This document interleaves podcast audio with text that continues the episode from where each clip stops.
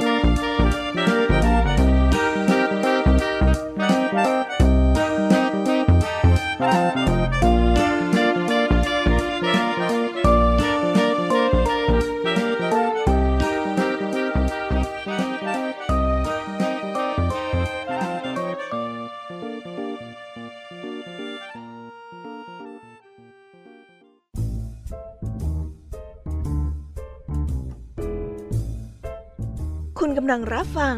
ไทย PBS Radio ต่อจากนี้ไปขอเชิญทุกท่าน รับฟังรายการ นิทานแสนสนุกสุดหันษา ที่รังสรรค์มาเพื่อน้องๆในรายการ Kiss Hour ค่ะ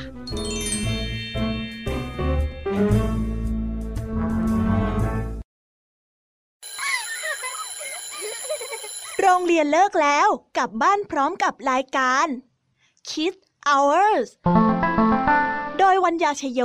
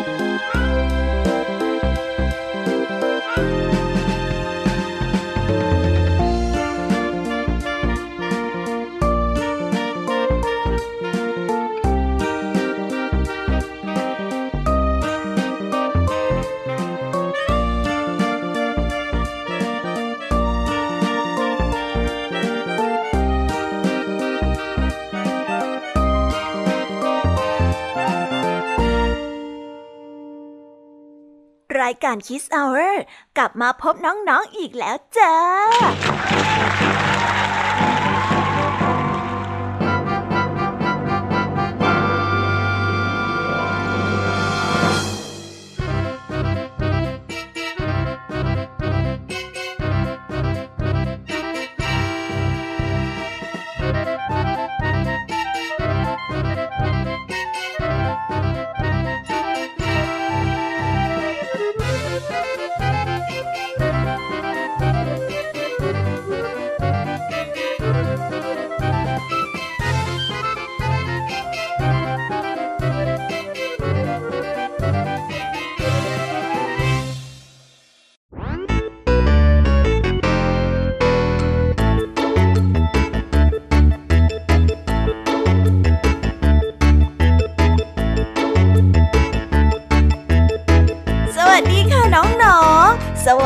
น้องๆที่น่ารักทุกๆคนเลยนะคะ ยามบ่ายจนเกือบจะเย็นแบบนี้เนี่ย ก็กลับมาพบกับเสียงอันสดใสของพี่ยามีกับเหล่าพ่องเพื่อนในรายการ Kiss Hour กันอีกเช่นเคยนะ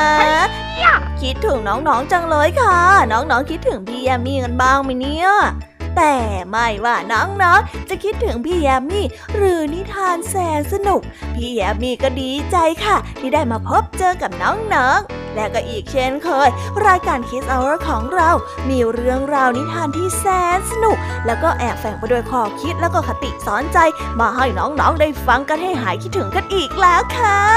สำหรับวันนี้นะคะ รายการคิสเอาร์ของเราก็ได้เตรียมเรื่องราวนิทานที่แสนสนุก มาให้น้องๆทุกคนได้ฟังกันอย่างแน่นอน เอาเป็นว่าเรามาเรียกน้ำย่อยกันก่อนเลยดีกว่าค่ะ ว่าวันนี้เนี่ยมีนิทานเรื่องอะไรกันบ้าง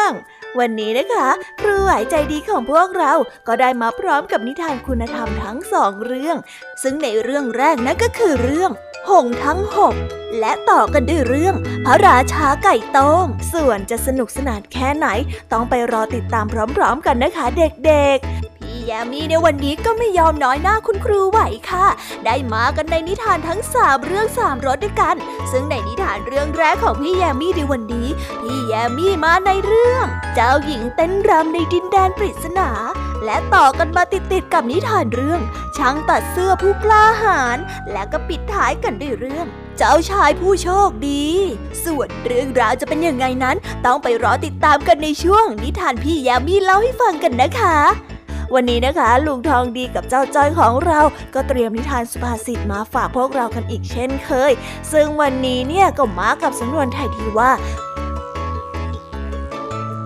เอ๊สำนวนนี้เนี่ย มันมีความหมายว่าอย่างไงกันนะ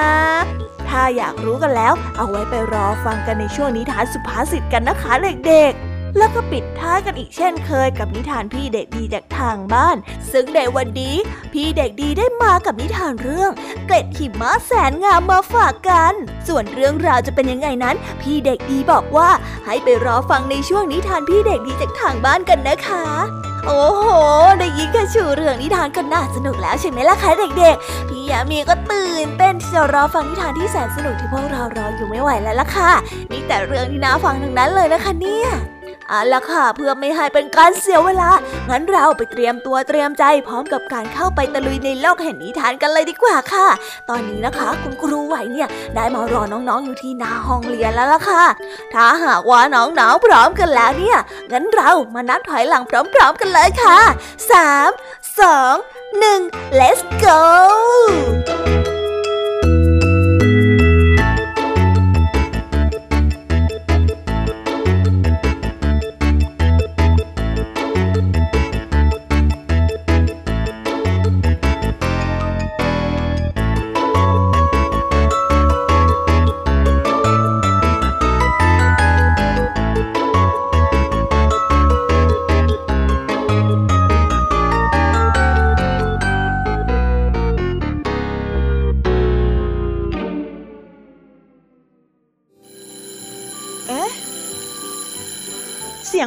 แล้ว อุ้ยต้องไปเข้าเรียนแล้วล่ะค่ะ ไม่รอช้า เราไปหาคู่ไหวกันเถอะ ไปกันเลย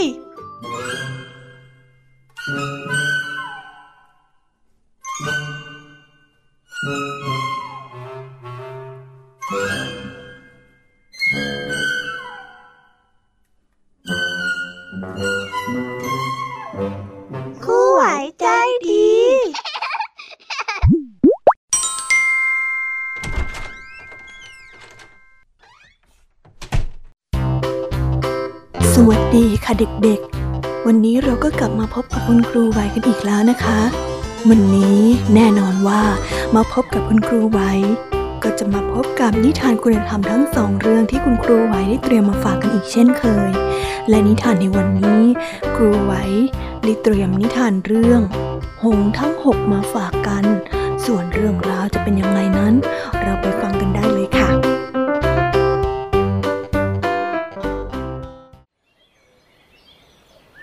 หนึ่งนานมาแล้ว มีพระราชาองค์หนึ่ง อาศัยอยู่กับพระโอรสหกพระองค์ และพระธิดาหนึ่งพระองค์ พระราชาได้พึงอภิเษกสมรสใหม่ แต่พระชายาของพระองค์เป็นคนที่โหดร้าย เธอได้อิจฉาลูกๆของพระราชา วันหนึ่ง ด้วยความโมโห เธอจึงได้เสกให้พระโอรสทั้งหกนั้น ได้กลายเป็นหงส์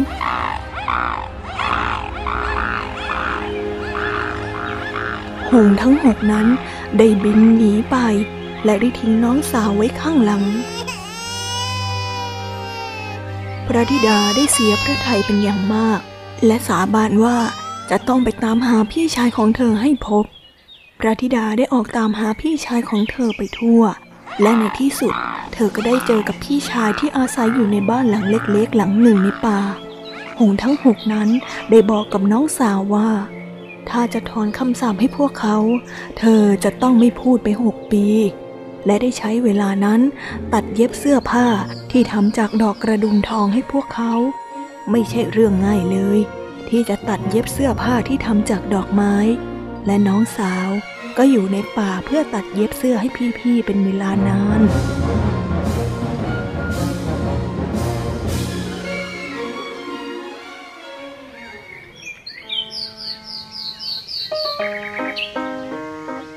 ลังจากนั้นสองถึงสามปี พระราชาองค์หนึ่งจึงได้ขี่ม้าเข้ามาในป่า และเห็นหญิงสาวนั้นนั่งทำงานอยู่ แม้ว่าเธอจะไม่ยอมพูดหรือว่าหัวเราะ เขาก็ได้ตกหลุมรักในท่าทีที่อ่อนโยน และก็รอยยิ้มหวานของเธอ และพวกเขาก็ได้แต่งงานกัน แม่ของพระราชารู้สึกอิจฉาหน้าตาของพระราชินีองค์ใหม่ของลูกและได้วางแผนกำจัดเธอทิ้ง ไม่ช้า หญิงสาวก็ได้มีลูก แม่ของพระราชาได้ขโมยลูกของเธอไปซ่อน และได้กล่าวหาว่าพระราชินีนั้นได้ฆ่าลูกของตนเอง แต่พระราชินีตั้งพระทัยแน่วแน่ที่จะรักษาสัญญาให้กับพี่ชาย จึงไม่ได้ตรัสอะไรเลย พระสวามีของเธอจึงได้สั่งให้นำเธอไปขังคุก วันที่เธอได้ถูกนำไปขังคุกนั้น ก็เป็นวันครบรอบหกปี นับตั้งแต่หญิงสาวไม่พูด ขณะที่เธอได้เดินไปที่คุกนั้น เธอก็ได้ถือเสื้อเชิ้ตหกตัวที่ตัดเย็บเสร็จเรียบร้อย ยกเว้นตัวสุดท้ายที่ยังไม่ได้มีแขนเสื้ออีกข้างหนึ่งไปด้วย หญิงสาวได้ยินเสียงกระพือปีกหงทั้งหกนั้นได้บินลงมาหาเธอ ธอรู้ว่าพวกเขาคือพี่ชายของเธอ เธอได้โยนเสื้อให้หงส์แต่ละตัว เมื่อเธอทำอย่างนั้น หงส์ทั้งหกก็ได้กลับคืนร่าง กลับมาเป็นมนุษย์อีกครั้ง แม้ว่าพี่ชายคนสุดท้ายจะมีแค่ปีกข้างเดียว ซึ่งควรจะเป็นแขนเสื้อ ในที่สุดแล้วหญิงสาว ก็สามารถกลับมาพูดได้อีกครั้ง เธอได้บอกเรื่องราวที่เกิดขึ้นทั้งหมดให้กับพระสวามีฟัง และทารกน้อยที่แม่ของพระราชานั้นเอาไปซ่อน ก็ได้ถูกหาจนพบ พระราชาได้เนรเทศแม่ของตนเองนั้น ได้ออกจากเมืองตลอดไป และจากนั้นเป็นต้นมา พวกเขาก็ได้อาศัยอยู่ด้วยกันอย่างมีความสุขตลอดไป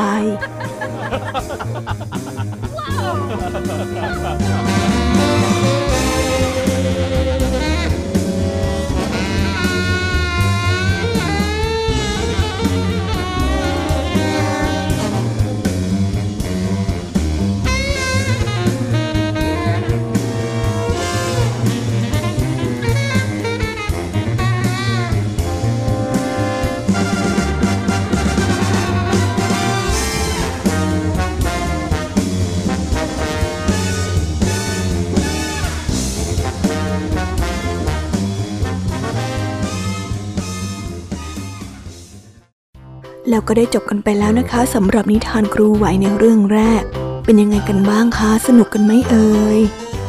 ถ้าเด็กๆชอบเนี่ย งั้นเราไปต่อกันในนิทานเรื่องที่สองของคุณครูไหวกันต่อเลยดีกว่าไหมคะ ในนิทานเรื่องที่สองของคุณครูไหวนี้ มีชื่อเรื่องว่า พระราชาไก่โต้งส่วนเรื่องราวจะเป็นยังไงนั้น เราไปฟังกันได้เลยค่ะ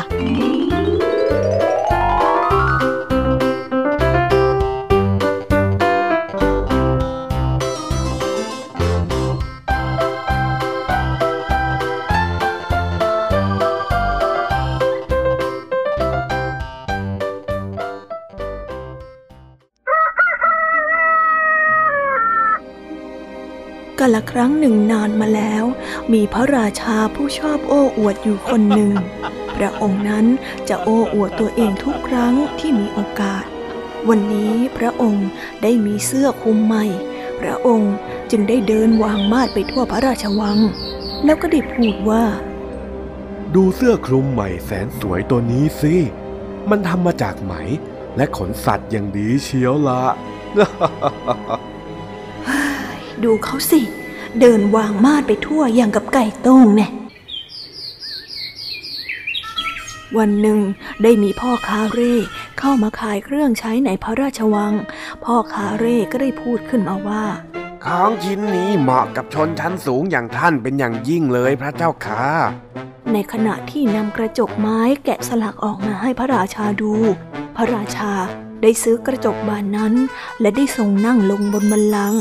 พระองค์ได้นำกระจกมาส่องตัวเอง โดยที่ไม่รู้เลยว่า กระจกบานนั้นเป็นกระจกวิเศษ เมื่อพระองค์ได้ส่องกระจก พระองค์ก็ได้รู้สึกประหลาดพระทัยเป็นอย่างมาก เมื่อได้เห็นไก่ตงจ้องมองมาที่พระองค์ พระราชาได้คิดว่า นี่มันหยามเกียรติกันชัดๆข้าจะต้องไปเอาเงินคืน อย่างไรก็ตาม เมื่อพระราชาพยายามจะลงจากบัลลังก์พระองค์ก็เห็นว่าตนเองนั้นไม่ใช่คนอีกต่อไป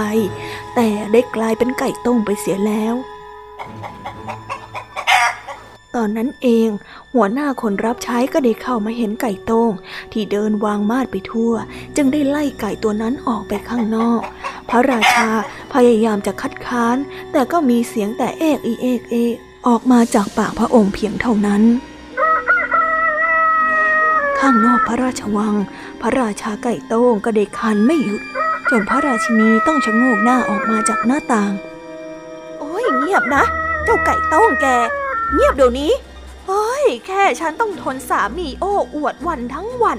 โดยไม่มีเสียงที่น่าขนลุกของเจ้า ยังไม่เพียงพออีกหรือ ไปขันที่อื่นไปพระราชาไก่โต้งได้เงียบในทันที พระองค์ไม่รู้มาก่อนเลยว่า พระราชินีนั้นคิดอย่างไรกับพระองค์ จนกระทั่งตอนนี้ พระราชาได้คิดอย่างเศร้าๆว่า ฉันรู้แล้วว่าตัวเองเป็นพวกชอบโอ้อวด แต่ว่าฉันจะเปลี่ยนแปลงตัวเอง ถ้าได้กลับไปเป็นคนอีกครั้ง ฉันจะเลิกนิสัยนี้ทันใดนั้นเองก็ได้เกิดแสงสว่างวาบและพระราชาไก่โต้งก็ได้กลับมาเป็นพระราชาอีกครั้ง พระองค์ได้เสด็จกลับเข้าไปยังห้องท้องพระโรง แล้วก็ค่อยๆ หยิบกระจกขึ้นมาโดยที่ไม่ส่อง แล้วก็ได้นำกระจกนั้นไปเก็บในที่ปลอดภัย แล้วก็ได้ล็อกกุญแจ พระราชาได้เปลี่ยนนิสัยนับตั้งแต่นั้นเป็นต้นมา พระองค์ระวังตัวไม่โอ้อวดจนเกินไป แต่พระราชาก็ยังไม่กล้ามองตัวเองในกระจกวิเศษอีกเลย ปลอดภัยไว้ก่อนดีกว่า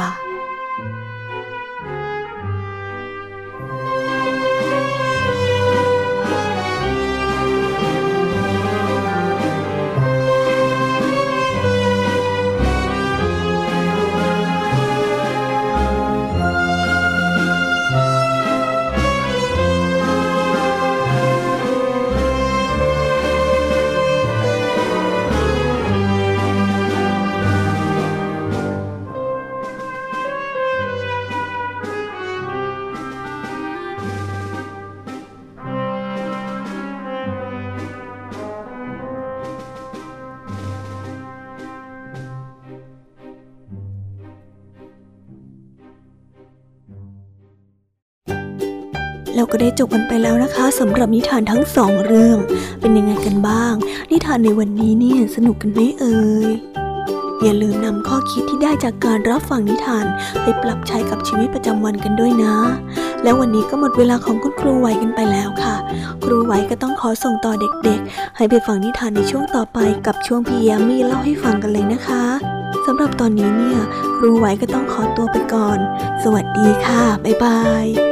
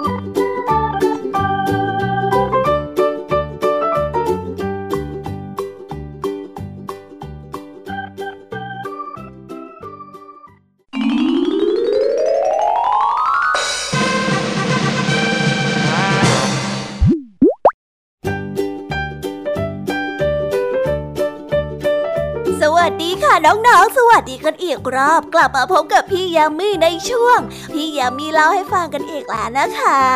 นิทานเรื่องแรกของพี่ยามีที่พี่ยามีได้เตรียมมาเล่าให้กับน้องๆฟังกันในวันนี้ ได้มีชื่อเรื่องว่าเจ้าหญิงเต้นรำในดินแดนปริศนา ส่วนเรื่องราวจะเป็นยังไงนั้น เราไปฟังพร้อมๆกันเลยค่ะ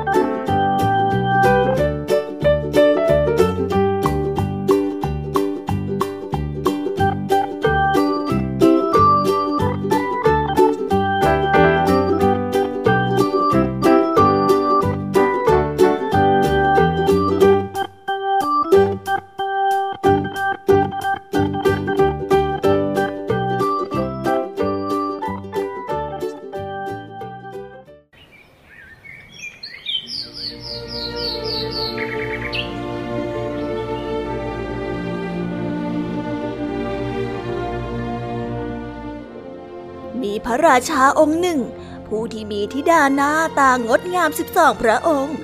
ทุกๆเช้ารองเท้าเต้นรำของเจ้าหญิง จะสึกโดยที่พระราชาไม่ทรงทราบสาเหตุ พระองค์จึงสัญญาว่าถ้าใครได้ไขปริศนานี้ได้ จะได้มาแต่งงานกับหนึ่งในพระธิดาของพระองค์ หลังจากนั้นก็ได้มีชายหนุ่ม มาลองไขปริศนาเป็นจำนวนมาก แต่ก็ล้มเหลว วันหนึ่งทหารที่ได้รับบาดเจ็บคนหนึ่งนั้น ได้เดินผ่านมาในพระราชอาณาจักรของพระราชา เขาได้เจอหญิงชราคนหนึ่ง ผู้บอกเรื่องของเจ้าหญิงให้เขาทราบ และก็ได้พูดว่า เขาน่าจะลองไขปริศนานี้ดู หญิงชราได้พูดกับทหารไปว่าเมื่อเราเจ้าหญิงกล่าวราตรีสวัสดิ์แก่เธอ พวกเขาจะเอาแก้วใส่ไวน์มาให้ ในแก้วนั้นจะมียานอนหลับ เธอจะต้องไม่ดื่มมัน หญิงชราได้เตือน นอกจากนั้น เธอยังให้เสื้อคลุมล่องหนกับเขาด้วย ทหารได้เดินไปถึงพระราชวัง และได้พักที่ห้องนอนติดกับห้องนอนของเจ้าหญิง 12 พระองค์ เมื่อเหล่าเจ้าหญิงได้เข้ามากล่าวลาตีสวัสดิ์ราตรีสวัสดิ์นะทุกคน ราตรีสวัสดิ์จ้าคิดไหนนะ พวกเธอก็ได้เอาไวน์นั้น ใส่แก้วมาให้ แต่ทหารไม่ยอมดื่ม เขาได้สวมเสื้อคลุมล่องหน และได้ทันเห็นเจ้าหญิงนั้นหายไปทางห้องลับใต้ดินสู่ทางลับ ทหารตามเจ้าหญิงไปมาจนถึงทะเลสาบเขาได้เห็นเจ้าชายสิบสองพระองค์ แต่ละพระองค์นั้นกำลังรออยู่ในเรือพายแต่ละลำ เจ้าหญิงทุกพระองค์ได้ลงไปในเรือ และทหารก็ได้กระโดดลงไปในเรือของเจ้าหญิงองค์สุดท้อง เจ้าชายองค์หนึ่งได้พูดขึ้นมาว่า เอะทำไมคืนนี้เรือหนักจังเลยล่ะ อีกด้านหนึ่งของทะเลสาบมีดินแดนแสนงามอยู่ต้นไม้ทำด้วยเงินและเพชรพลอย ทหารจึงได้หักกิ่งไม้เพื่อที่จะนำไปให้พระราชา เมื่อเขาได้หักกิ่งไม้ก็มีเสียงดังแกรก นั่นเสียงอะไรน่ะ เสียงเจ้าชายได้เอ่ยขึ้นถามเน่ไม่เห็นจะได้ยินเสียงอะไรเลยอะ่ะ เธอได้ยินเหรอ ฉันก็ไม่ได้ยินเสียงอะไรเลยนะ ฉันก็ไม่ได้ยินเหมือนกัน แต่คนอื่นๆนั้นไม่ได้ยิน ในไม่ช้า เจ้าชายและเจ้าหญิงก็ได้เดินทางมาถึงห้องโถง ซึ่งกำลังมีดนตรีกำลังเล่นอยู่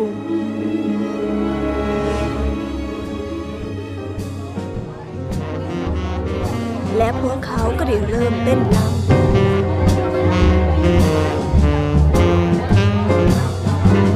ทหารนั้นก็ได้ร่วมเต้นรำด้วย แต่เขาได้สุ่มซ่ามจนไปเหยียบเท้าของเจ้าหญิงองค์หนึ่ง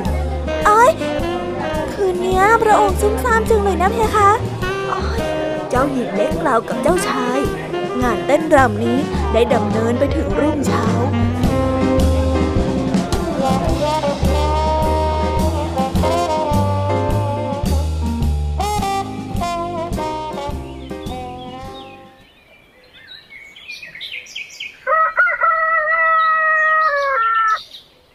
เมื่อเจ้าหญิงได้กลับมาถึงพระราชวัง ทหารก็ได้สังเกตเห็นว่ารองเท้าของเจ้าหญิงนั้นสึกเช่นเดิม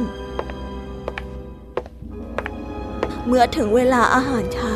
ทหารก็ได้เอากิ่งไม้เงินออกมาให้พระราชาทอดพระเนตร พร้อมทั้งอธิบายว่ามีเหตุการณ์อะไรเกิดขึ้นบ้าง บรรดาเจ้าหญิงได้ปฏิเสธความจริงไม่ได้ และในที่สุดนั้น ปริศนาก็ได้ถูกคลี่คลายออก ทหารเลยได้แต่งงานกับเจ้าหญิงองค์ที่โตที่สุด ซึ่งเบื่อนายกับการเต้นรำเป็นอย่างมาก และพวกเขาก็ได้อยู่ด้วยกันอย่างมีความสุขตลอดไป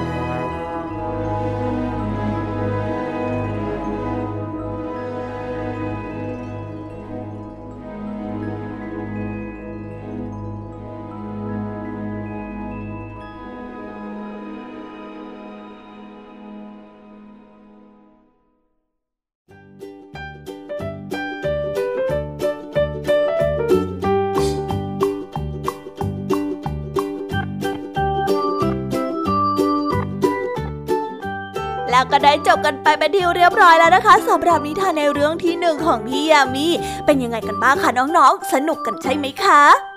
นั่นแน่พี่แย้มว่าแล้วน้องๆต้องสนุกกันแน่ๆเลยงั้นเราไปต่อกันในนิทานเรื่องที่สองกันต่อเลยดีกว่าไหมคะ ในนิทานเรื่องที่สองของพี่ยามีนี้ มีชื่อเรื่องว่าช่างตัดเสื้อผู้กล้าหาญเรื่องราวจะเป็นยังไงนั้น เราไปฟังพร้อม ๆ กันเลยค่ะ ไปฟังกันเลย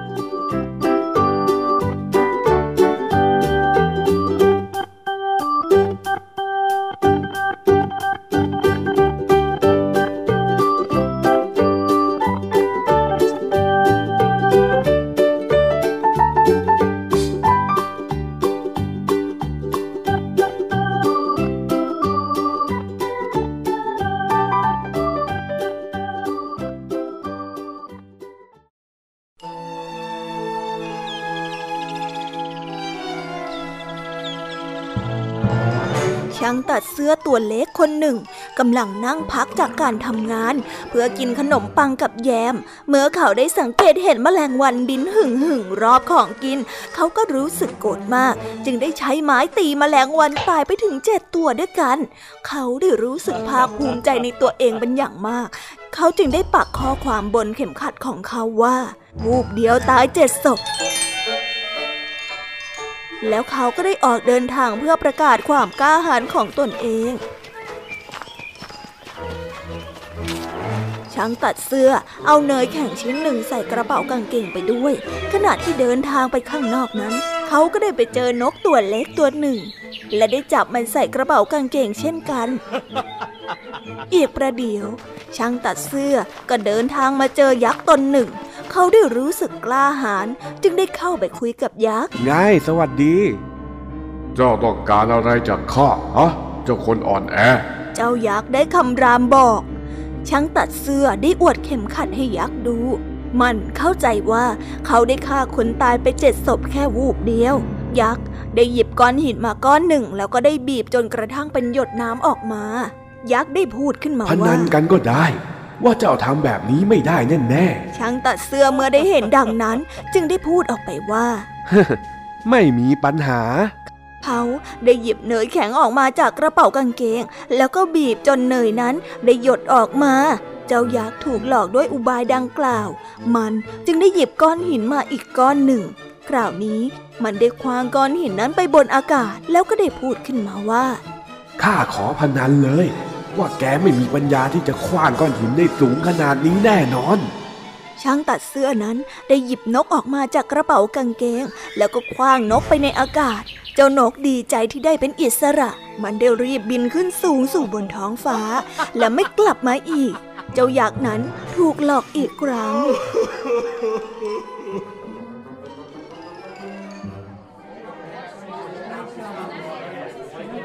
ข่าวนี้ได้แพร่สะพัดไปทั่ว ว่าช่างตัดเสื้อตัวเล็กนั้นมีพละกำลังมหาศาลอย่างน่าประหลาดใจ พระราชาได้ทรงทราบ จึงได้เรียกให้ช่างตัดเสื้อนั้นมาเข้าเฝ้า พระองค์นั้นได้เล่าให้ช่างตัดเสื้อฟังถึงเรื่องยักษ์ดุร้ายถึงสองตนที่อาศัยอยู่ในป่า ถ้าเจ้าเอาชนะยักษ์สองตนนั้นได้ เราจะให้เจ้าได้แต่งงานกับพระธิดาของเรา ช่างตัดเสื้อตัวเล็กผู้กล้าหาญได้เจอยักษ์ทั้งสองตนนอนหลับอยู่ใต้ต้นไม้ เขาจึงได้ปีนขึ้นไปบนต้นไม้ แล้วก็ได้หย่อนก้อนหินลงมาก้อนหนึ่ง ยักษ์ตัวที่สองได้ตื่นขึ้นมาแล้วก็กล่าวหาว่า ยักษ์ตัวแรกนั้นคว้างก้อนหินใส่มัน ยักษ์ตนแรกได้พูดว่ามันไม่ได้ทำยักษ์ทั้งสองตัวเลยกลับไปนอนดังเดิม แต่ช่างตัดเสื้อก็ยังคว้างหินใส่ยักษ์ตัวที่สองมันได้ตื่นขึ้นมาแล้วก็โกรธมาก ยักษ์ทั้งสองตัวนั้นได้สู้กัน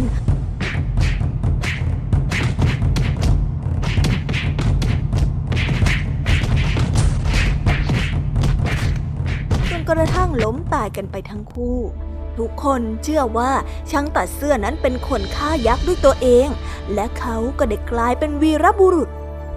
เขาได้แต่งงานกับพระธิดาและก็ได้มีชีวิตอย่างสุขสบายตลอดไป โดยที่ไม่มีใครสงสัยในเรื่องข้อความบนเข็มขัดของเขาเลยแม้แต่คนเดียว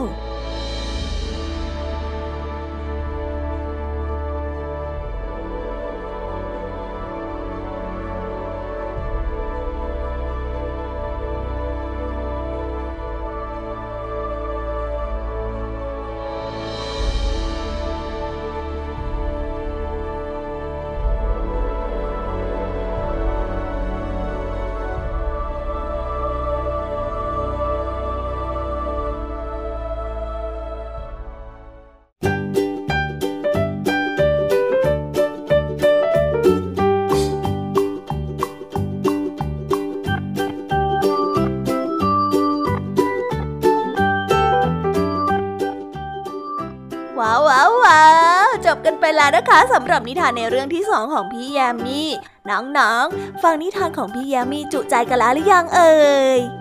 ถ้าหากว่ายังไม่จุใจ งั้นเราไปต่อกันในนิทานเรื่องที่สามกันต่อเลยดีกว่าไหมคะ ในนิทานเรื่องที่สามของพี่แยมมี่นี้ มีชื่อเรื่องว่า เจ้าชายผู้โชคดี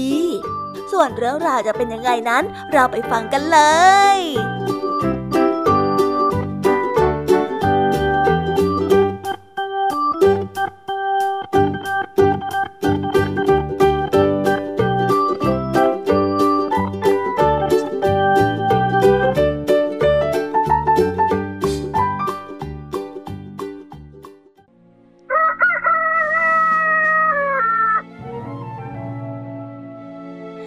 มีเจ้าชายรูปงามองค์หนึ่งนามว่าอเล็กซานเดอร์ พระองค์นั้นได้ออกเดินทางไปแสวงหาโชค พระองค์ได้บอกกับครอบครัวไปว่า เมื่อหม่อมฉันกลับมา หม่อมฉันจะอายุมากขึ้น และก็ฉลาดมากขึ้นกว่านี้พะยะค่ะ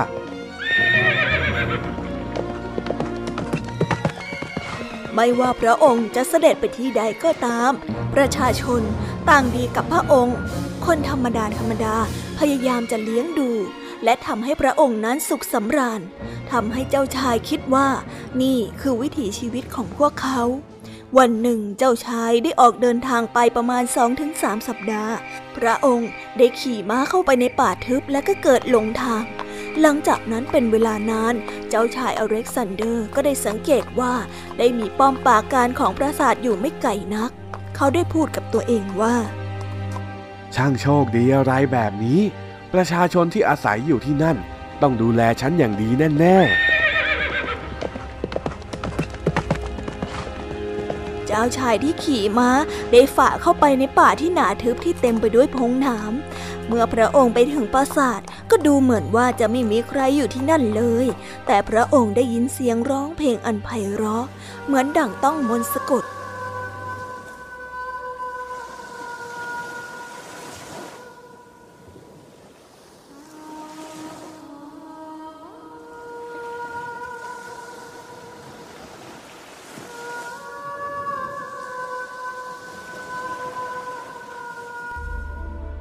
เจ้าชายได้เสด็จตามเสียงนั้นไป จนเจอห้องเล็กๆ บนยอดหอคอยนั้น มีหญิงสาวผู้หนึ่ง นั่งข้างหน้าต่าง แล้วก็ได้ร้องเพลง หญิงผู้นั้นเป็นผู้หญิงที่สวยที่สุดเท่าที่เจ้าชายเคยเห็นมา เจ้าชายเลยได้เอ่ยปากถามนางไปว่า เธอมาทำอะไรที่นี่ตัวคนเดียวอะ่ะ แล้วทำไม เธอถึงร้องเพลงเศร้าแบบนั้นล่ะ ฉันเป็นเจ้าหญิงน่ะหญิงลึกลับได้อธิบาย ฉันเคยอยู่ที่นี่กับครอบครัว แล้วก็คนรับใช้ แต่ฉันน่ะ เป็นคนอักตันยูนิสัยเสียแล้วก็จู้จี้มาก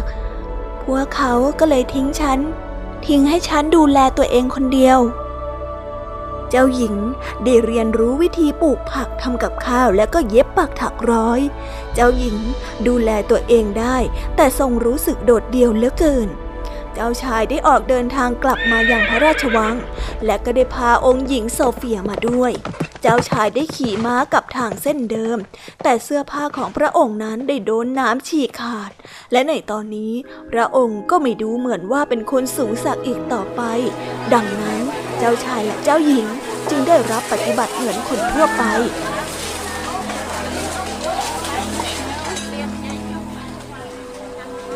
ประชาชนทำงานหนัก แต่ก็ยังแบ่งอาหารให้กับเจ้าชายและเจ้าหญิง แม้ว่าจะมีเพียงเล็กน้อย เมื่อเจ้าชายเสด็จกลับมาถึงวัง พระองค์ก็ได้แก่ขึ้นเล็กน้อย แต่ได้ฉลาดมากขึ้น ตอนนี้พระองค์ทรงทราบแล้วว่า สิ่งต่างๆภายนอกนั้น ต่างไปจากรั้วปราสาทของพระองค์ และพระองค์ได้โชคดีที่ได้เป็นเจ้าชาย เจ้าชายและเจ้าหญิงได้อภิเษกสมรสกันในงานเลี้ยงที่สวยงาม ที่พวกเขาได้จัดเตรียมเอง ทุกๆคนได้รับการเชื้อเชิญ รวมทั้งครอบครัวของเจ้าหญิงโซเฟียด้วย พวกเขาได้ปลื้มใจที่เห็นพระธิดานั้นได้เปลี่ยนไปทางที่ดีขึ้น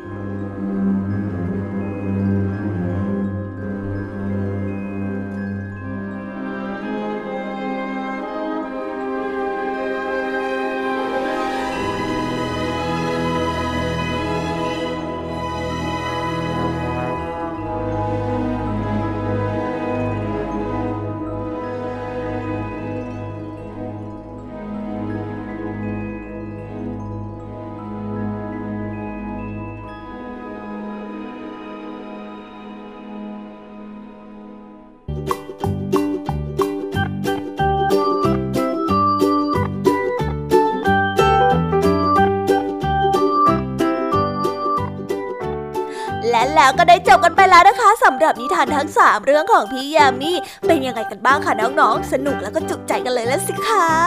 แต่ยังไม่หมดแต่เพียงเท่านี้นะ ยังเหลือเรื่องราวของนิทานสุภาษิตและนิทานพี่เด็กดีอีกเพียบเลยละค่ะถ้างั้นพี่ยามีก็ต้องขอส่งต่อให้น้องๆ ไปพบกับเจ้าจ้อยและก็ลุงทองดีกันในช่วงนิทานสุภาษิตกันเลยนะคะ ส่วนตอนนี้เนี่ยพี่ยามีก็ต้องขอตัวไปพักแป๊บนึง ก่อน เดี๋ยวกลับมาใหม่ช่วงท้ายรายการค่ะสำหรับตอนนี้ไปหาเรื่องทางดีกับเจ้าจอยกันเถอะไปกันเลย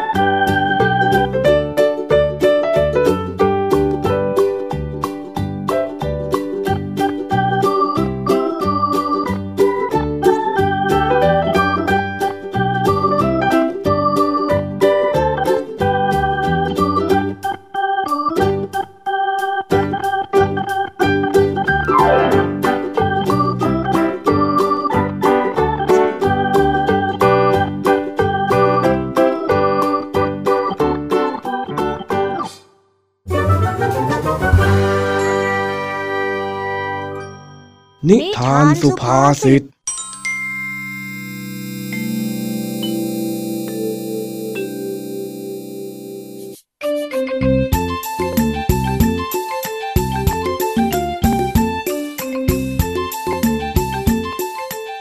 ขณะที่เจ้าจ้อยกำลังช่วยลุงทองดีทำความสะอาดบ้านอยู่นั้น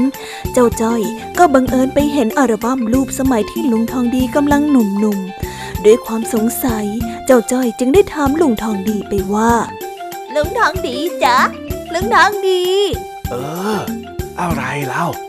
เรียกข้าซะโวยวายทำไมกันจ้อยเจอรูปนี้อะจ๊ะ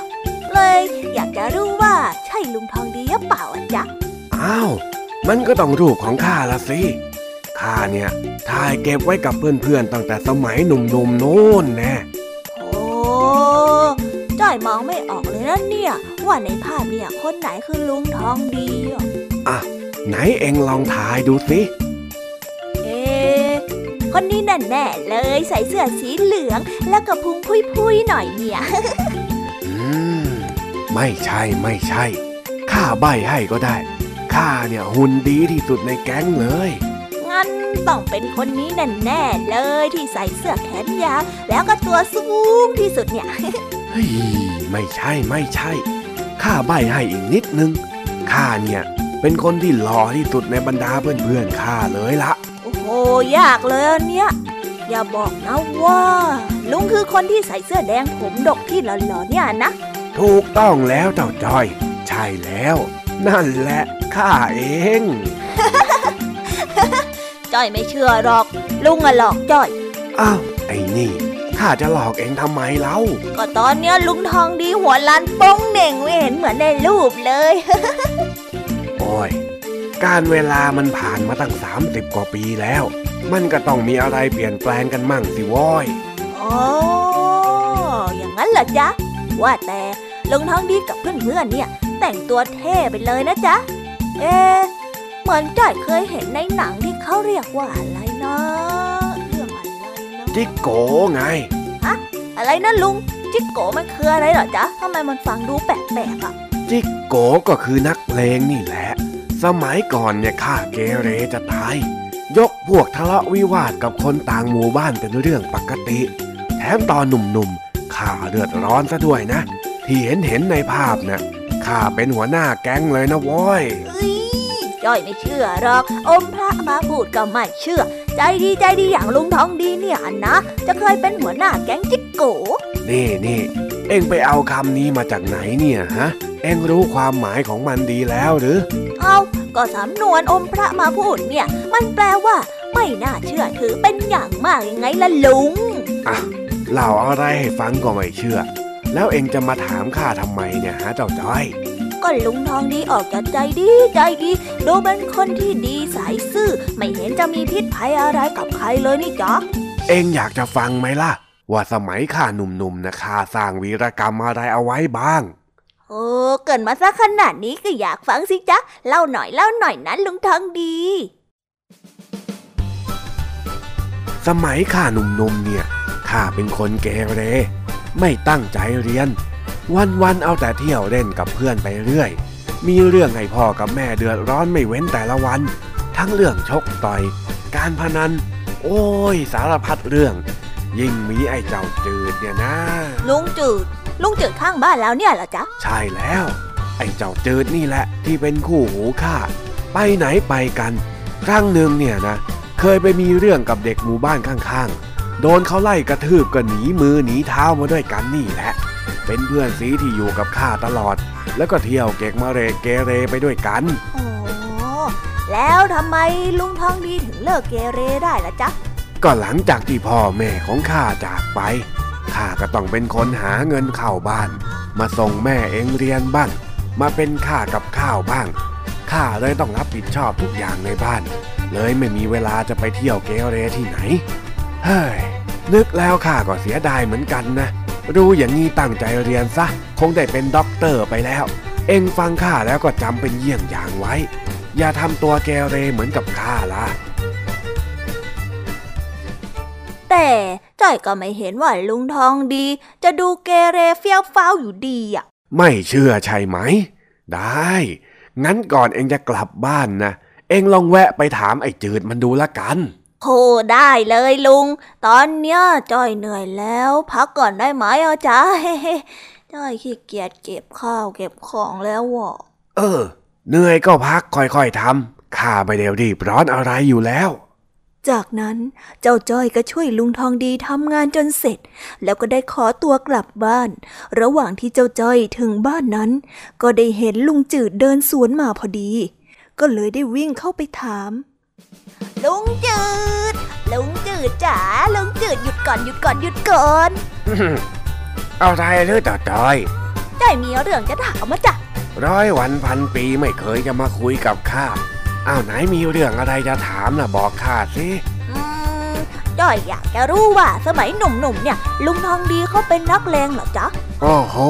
ต่อจอย เอ็งนี่ไม่รู้อะไรซะแล้ว ลุงทองดีน่ะ เป็นหัวหน้าแก๊งของหมู่บ้านเราเลยนะลามไปถึงหมู่บ้านข้างๆซะด้วยซ้ำคุมคนในแก๊งเป็นร้อยคนโน่นแน่ไปเดินงานวัดทีเนี่ยนะยังกับมาเฟียในหนังฮ่องกงข้าบอกได้คำเดียวเลยว่า ลุงทองดีของเองเนี่ย ไม่ธรรมดาเลยละโชคดีนะที่กลับตัวกลับใจได้ ไม่อย่างนั้นป่านนี้คงไปอยู่ในคุกแล้วโอ้ถถถถึงกับติดคุกเลยเหรอจ๊ะก็เออนะสิ ลุงของเองเนี่ย เคยจะโดนจับข้อหาเป็นผู้มีอิทธิพลซะด้วยซ้ำโชคดีนะ เลิกเดินเส้นทางสายนักเลงไปซะก่อนนะโอ้จ้อยเข้าใจแล้วจ้ะขอบคุณนะจ๊ะลุงจืด เออเออไม่เป็นไร งั้นข้าไปแล้วนะ จ้า โอ้ถ้าหากว่าเราไปกวนประสาทลุงทองดีมากๆ เราจะโดนลุงทองดีตบเข้าให้ไหมล่ะเนี่ย ไม่น่าเชื่อว่าลุงทองดีพุงพุยพุยหัวล้านล้านๆจะเคยเป็นมาเฟียมาก่อนเอ้ยน่ากลัวทันใดนั้นเอง ลุงทองดีก็ได้เดินผ่านมา เพราะว่าจะไปซื้อของที่ร้านค้าพอดีอ้าวต่อจ้อย เองยังกลับไม่ถึงบ้านอีกเหรอ เออจะจะ จอยจะกลับแล้วจ้ะลุงทองดี อย่าทำอะไรจอยนะจ๊ะจอยจะไปแล้ว ไปแล้วไปแล้วลุงทองดีไปแล้ว อืม มันเป็นอะไรของมันล่ะนั่นน่ะทำหน้าอย่างกับเห็นผีไปได้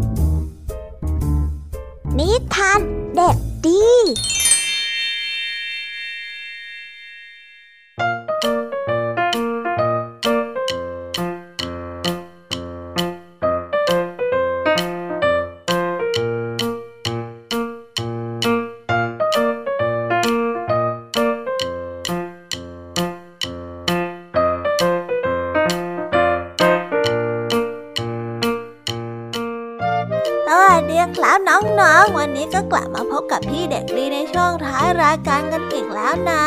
วันนี้พี่เด็กดีได้เตรียมนิทานเรื่อง เกล็ดหิมะแสนงามมาฝาก เรื่องราวจะเป็นอย่างไรนั้น เราไปฟังกันได้เลยครับ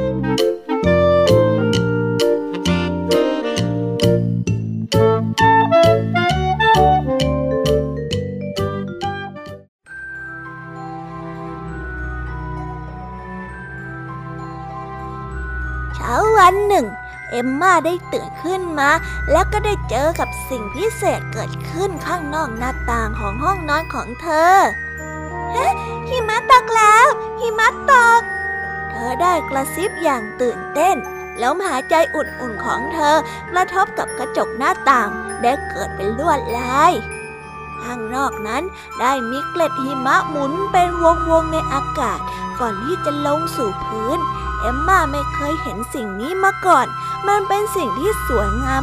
มากๆ ถ้าเพียงแต่ฉันจะมีเกล็ดหิมะเก็บไว้เป็นของตัวเอง ก็คงจะดีสินะ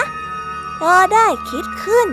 ในสวนเอมมาได้จับเกล็ดหิมะมามากมาย แต่ว่าเกล็ดหิมะในแต่ละอันนั้นก็ละลายหายไป เมื่อเอมมาพยายามจะเอาไปอวดแม่ของเธอ เมื่อแม่ของเธอเห็นเอมมาพยายามแบบนั้น แม่ของเธอก็ได้พูดไปว่า โธ่เอมมาเกล็ดหิมะ มันจะละลายเมื่อมันถูกความร้อน หรือว่ามันอุ่นนะจ๊ะเหมือนแม่ได้อธิบาย แต่เอมมาก็บอกไปว่า แต่หนูอยากจะเก็บมันไว้สักอันนี้คะเอมมาได้บอกกับแม่ไปพร้อมกับถอนหายใจ จากนั้นพระอาทิตย์ก็ส่องแสงขึ้น ในขณะที่เกล็ดหิมะสองสามเกล็ดสุดท้ายได้ล่วงหล่น พวกมันก็ได้ส่องแสงระยิบระยับราวกับว่าเป็นเพชร ก่อนที่จะละลายหายไปบนพื้นดิน บ่ายวันนั้น แม่ก็ได้สอนเอมมาทำเกล็ดหิมะกระดาษ มันไม่เห็นเหมือนของจริงเลยนี่คะ เอมมาได้พูดกับแม่แล้วก็ถอนหายใจ เธอจำได้ว่า เกล็ดหิมะเป็นอย่างไรตอนที่เล่นอยู่ในหิมะ เกล็ดหิมะของจริงได้เต้นรำอยู่บนท้องฟ้า เกล็ดหิมะของจริงนั้นได้ส่องแสงประกายในแสงอาทิตย์ เกล็ดหิมะของจริงได้ส่องแสงจ้าเหมือนเพชรในหิมะ เอมมาก็คอยที่จะเล่นกับเกล็ดหิมะของจริงไม่ไหวแล้ว แต่เช้าวันถัดมาเมื่อเอมมาได้ออกไปเล่นข้างนอกหิมะก็ได้ละลายหายไปหมดแล้ว ทันใดนั้นเอง เกล็ดหิมะที่สวยที่สุด ที่เอมมาเคยเห็นก็ได้ปลิวขึ้นไปบนท้องฟ้า เกล็ดหิมะอันนี้ได้เต้นรำในท้องฟ้า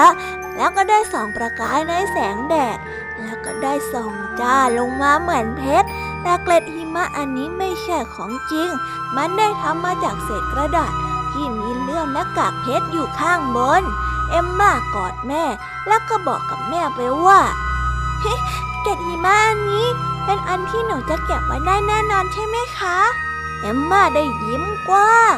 ใช่แล้วจ้ะลูก สวยใช่ไหมล่ะ ใช่แล้วค่ะแม่ สวยมากๆเลย แล้วก็ได้จบกันไปแล้วนะครับสำหรับนิทานของพี่เด็กดีที่พี่เด็กดีได้เตรียมมาเล่าให้กับน้องๆฟังกันในวันนี้เป็นยังไงกันบ้างครับ สนุกกันไหมเอ่ย ถ้าเด็กๆ แล้วก็เพื่อนๆ แล้วก็น้องๆ สนุกกันเนี่ย เดี๋ยวคราวหน้าพี่เด็กดีจะได้เตรียมนิทานสนุกๆ แบบนี้มาฝากกันอีกนะครับ ส่วนวันนี้เวลาของพี่เด็กดีก็ได้หมดลงไปแล้ว เอาไว้พบกันใหม่ในโอกาสหน้านะสำหรับวันนี้พี่เด็กดีต้องขอตัวลากันไปกันแล้วล่ะครับบ๊ายบาย สวัสดีครับ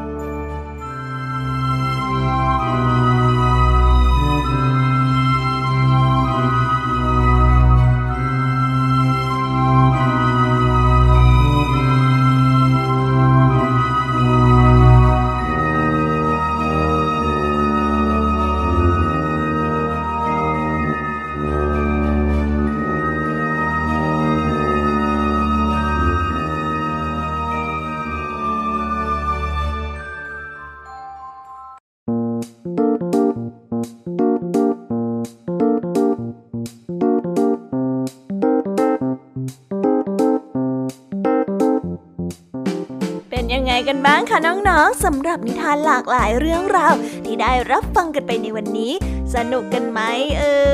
ยหลากหลายเรื่องราวที่ได้นำมาเนี่ย บางเรื่องก็มีข้อคิดสะกิดใจ บางเรื่องก็ให้ความสนุกสนานและก็เพลิดเพลิน แล้วแต่ว่าน้องๆ จะฟังแล้วเห็นความสนุกในแง่มุมไหน ส่วนพี่แยมมี่แล้วก็พ่องเพื่อนเนี่ย ก็มีหน้าที่ในการนำนิทานมาส่งตรงถึงน้องๆ เท่านั้นเองละค่ะ และวันนี้นะคะ เราก็ได้ฟังนิทานกันมาจนถึงเวลาที่กำลังจะหมดลงอีกแล้วค่ะ ใครที่ฟังไม่ทัน หรือว่าฟังไม่ครบเนี่ย ก็สามารถไปย้อนฟังกันได้ที่เว็บไซต์ไทย PBS Radio นะคะ หรือแอปพลิเคชันไทย PBS Radio ได้นะ ถึงเวลาต้องกล่าวคำลาแล้วอะพี่ยามีต้องคิดถึงน้องๆอีกแน่เลย แต่ไม่ต้องห่วงนะคะน้องๆ พี่ยามีขอสัญญาว่า เราจะกลับมาพบกันใหม่ พร้อมกับนิทานที่แสนสนุกแบบนี้กันอีกแน่นอนค่ะ น้องๆอย่าลืมนำข้อคิดดีๆ ที่ได้จากการรับฟังนิทานแสนสนุกของครูไหว พี่ยามีลุงทองดี และนิทานจากพี่เด็กดีในวันนี้ไปใช้กันด้วยนะคะเด็กๆ เอาไว้พบกันใหม่ในวันพรุ่งนี้นะสำหรับวันนี้ พี่แอมีและรายการ Kiss Hour ก็ต้องขอตัวลากันไปก่อนแล้วล่ะค่ะ สวัสดีค่ะ บ๊ายบาย